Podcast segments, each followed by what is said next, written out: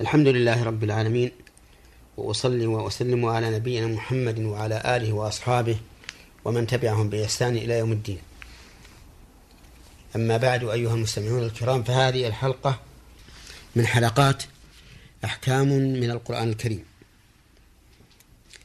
نتكلم فيها على قول الله تبارك وتعالى واذكروا الله في أيام معدودات فمن تعجل في يومين فلا إثم عليه ومن تأخر فلا إثم عليه لمن اتقى واتقوا الله واعلموا أنكم إليه تحشرون. اذكروا الله في أيام معدودات. هذه الأيام هي أيام التشريق الثلاثة وهي الحادية عشر والثانية عشر والثالثة عشر من شهر ذي الحجة. وهناك أيام معلومات. لكنها ليست هذه بل هي عشر ذي الحجة. فعيد النحر محفوف بأيام بعضها معلومات وبعضها معدودات. فالمعلومات هي العشر عشر ذي الحجة والمعدودات. هي أيام التشريق الثلاثة الثانية عشر والثالثة عشر والرابع عشر. فمن تعجل في يومين فلا إثم عليه. تعجل أي في إنهاء نسكه. في يومين وهما الحادي عشر والثاني عشر. فلا إثم عليه أي في تعجله. ومن تأخر فلا إثم عليه. لكن ذلك لمن اتقى. اتقى الله عز وجل في عبادته فكان فيها موافقا لشريعة النبي صلى الله عليه وعلى آله وسلم.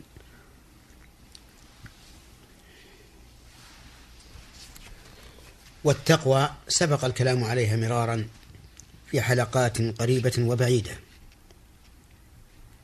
ثم أمر الله تعالى بتقواه فقال واتقوا الله واعلموا أنكم إليه تحشرون. فمتى اتقى الله وعلم أنه يحشر إلى الله فإنه سوف يحقق التقوى تماما لأن مآله إلى الله عز وجل. كما قال تعالى يا أيها الإنسان إنك كادح إلى ربك كدحا فملاقيه.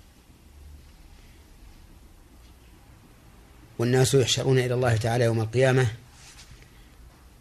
كما جاءت به السنة حفاة عراة غرلا بهما. فالحفاة الذين لا نعال معهم والعراة الذين لا كسوة معهم والغر الذين عادت قطعة الجلد التي قطعت في الختان يعني أنهم يحشرون غير مختونين. والبهم هم الذين ليس لا ليس معهم مال.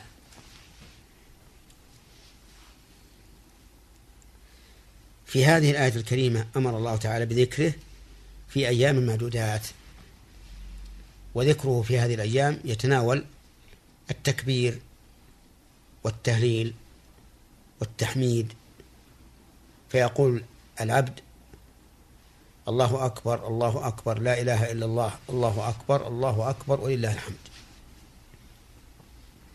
وتشمل أيضا المبيت في منى.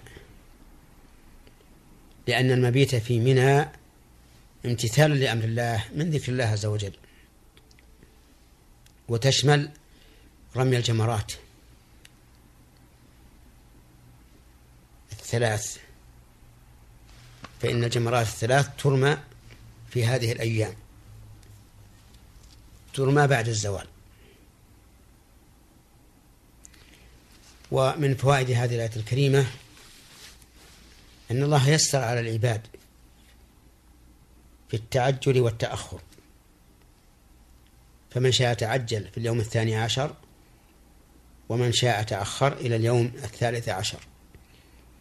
وليس بعد الثالث بعد الثالث عشر بقاء في منى على وجه التعبد. ومن فوائد هذه الآية الكريمة أن من غابت عليه الشمس قبل أن يتعجل وجب عليه البقاء إلى اليوم الثالث عشر. وجب عليه البقاء إلى اليوم الثالث عشر. وذلك لقوله فمن تعجل في يومين وفي للظرفية. ولا تتحقق الظرفية في اليومين إذا نعم ولا تتحقق الظرفية في اليومين إلا إذا تعجل قبل الغروب. ولكن لو فرض أن الرجل تأهب للتعجل وحمل متاعه على سيارته ومشى. ولكن للزحام غابت الشمس قبل أن يخرج من حدود منى فهل يلزمه البقاء أو يستمر في سيره؟ نقول بل يستمر في سيره. حتى لو فرض أنه لم يحمل المتاع ولكنه قوض الخيام وجمع المتاع ولم يبقى إلا أن يحمله على السيارة ثم ينص... ثم يخرج فلا حرج عليه أن أن يكمل ذلك و... و... ويخرج. حتى وإن غابت الشمس قبل أن يخرج من حدود منى. لأنه يصدق عليه أنه تعجل. ومن فوائد هذه الآية الكريمة الإشارة إلى أن التأخر أفضل لقوله لمن اتقى. وقد يقال إن قوله لمن اتقى قيد لإباحة التعجل والتأخر يعني أن من حمله التعجل على فعل إثم مثل أن يتعجل آه، ليسافر إلى بلد يحرم السفر إليها وما أشبه ذلك فإن عليه الإثم. وهذا ليس ببعيد من أن قوله لمن اتقى عائد إلى التخيير بين التعجل والتأخر وأن ذلك منوط بما إذا كان الحامل على التعجل أو التأخر هو التقوى. ومن فوائد الآية الكريمة وجوب تقوى الله عز وجل. لقول الله تعالى واتقوا الله. ومن فوائدها وأحكامها وجوب العلم الذي يترتب عليه الاعتقاد بأننا سنحشر إلى الله. لقوله واعلموا أنكم إليه تحشرون. وإنما نحشر إلى الله تعالى ليجازينا على أعمالنا.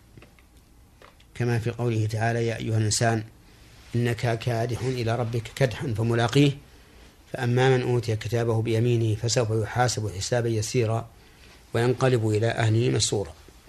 وأما من أوتي كتابه وراء ظهره فسوف يدعو ثبورا ويصلى سعيرا.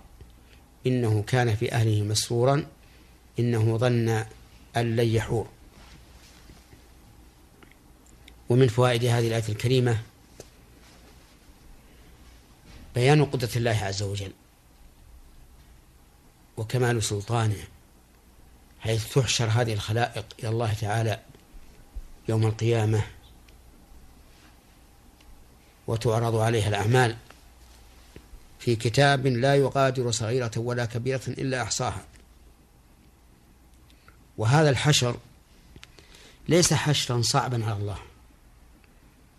قال الله تعالى ذلك حشر علينا يسير. يكون هذا الحشر بكلمة واحدة من ربنا عز وجل. كما قال تعالى إنما أمره إذا أراد شيئا أن يقول له كن فيكون. وقال تعالى فإنما هي زجرة واحدة فإذا هم بالساهرة.